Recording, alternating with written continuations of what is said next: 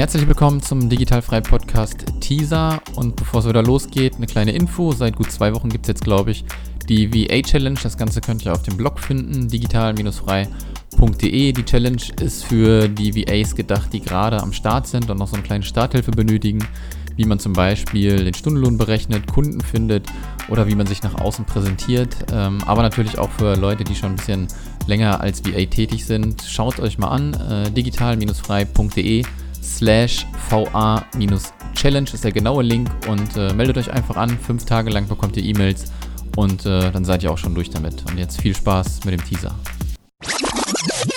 Äh, also so meine erste äh, Erinnerung, die ich mit dem Ganzen verbinde, und das habe ich auch so auf meiner Homepage bei meinem Über mich geschrieben, ist so diese, ähm, alle Frauen kennen sicher Sex in the City, den Film, und wie Carrie sich diese äh, Assistentin sucht und sie mit äh, Louise im Café sitzt und äh, ja, äh, Louise sich vorstellt. Und ich dachte, als ich im Kino saß, ja, eigentlich, das ist genau das, was ich machen will. Also